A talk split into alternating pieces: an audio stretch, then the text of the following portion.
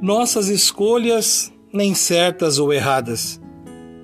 A nossa experiência de vida, as influências externas, positivas ou negativas, e as nossas crenças determinam as nossas escolhas.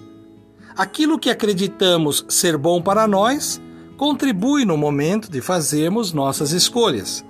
A vida familiar, as amizades, a cultura, a religião, a política e a economia. Nossas escolhas revelam quem somos. Por isso, cuidemos para não fazermos escolhas erradas. Devemos nos desviar de algumas armadilhas. As interpretações armazenadas no pensamento, as comparações com outras pessoas ou realidades, o otimismo ou o pessimismo em excesso. Aquilo que tira os nossos pés do chão e nos faz desviarmos do foco da realidade pode favorecer as escolhas erradas.